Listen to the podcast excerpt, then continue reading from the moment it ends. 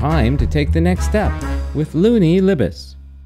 The following was recorded live on stage in Seattle at Fledge 14. As a child in Pakistan, Vakas was forced to work in a brick factory.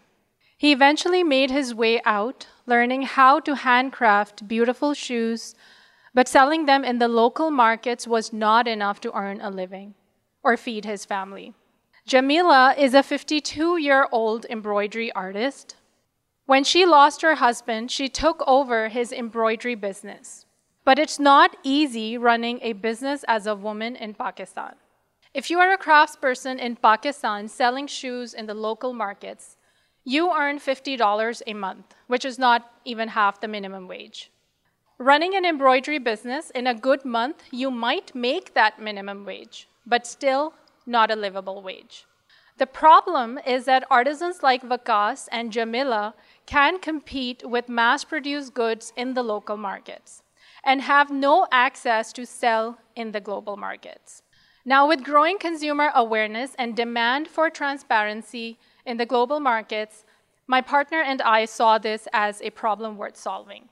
So, two years ago, we gathered a handful of these artisans in Pakistan and began manufacturing handcrafted women's ballet flats. I am Afshan, CEO and co founder at Fuchsia Shoes.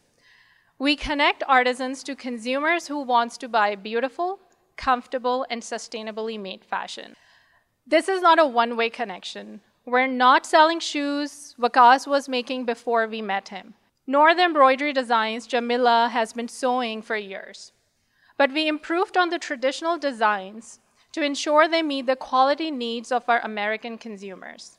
We added rubber soles, soft padding to the footbed that adds comfort in our shoes, and improve the overall durability and functionality. Between increased demands of our shoes and improved product quality, our artisans now make $300 a month, which may not sound like a lot of money, but it is three times the minimum wage for workers in their communities and very much a livable wage. We let our artisans focus on making stellar products, something they're inherently good at, while our team in Seattle focuses on trends in fabric patterns, product designs, marketing, sales, shipping, and customer service. In the last 18 months, we have 7,000 customers, all exclusively through sales on our website, selling in United States and Canada. Our customers love us as we have been doubling our repeat customer rate every six months, now at 16%. The key driver to this is the fact that they now know who makes their shoes.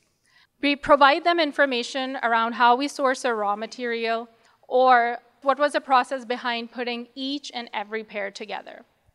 There's a clear and rising trend in the fashion industry today to know where your product comes from. And by building sustainability and transparency into our brand's DNA, we are using it as a differentiator in our overall storytelling and marketing strategy.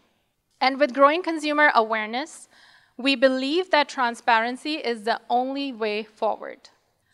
My co founder, Ramiz, and I bring over a decade of experience working for some of the leading tech companies in the world. We're also originally from Pakistan, a country with tremendous growth in the manufacturing sector space. And we have built an exceptional team with the right mix of fashion, tech, and retail to pull this off. Now, with our current growth rate, by 2020, we will hit a million dollars in annual revenues. But we want to grow faster, which is why we are here at Fledge. We want to onboard at least 2,000 artisans across South Asia and South America and offer a wide variety in our shoes and other fashion accessories. So, if you want a piece of the $30 billion footwear industry while helping or changing lives for underprivileged artisans for a better future, come and find me. Thank you.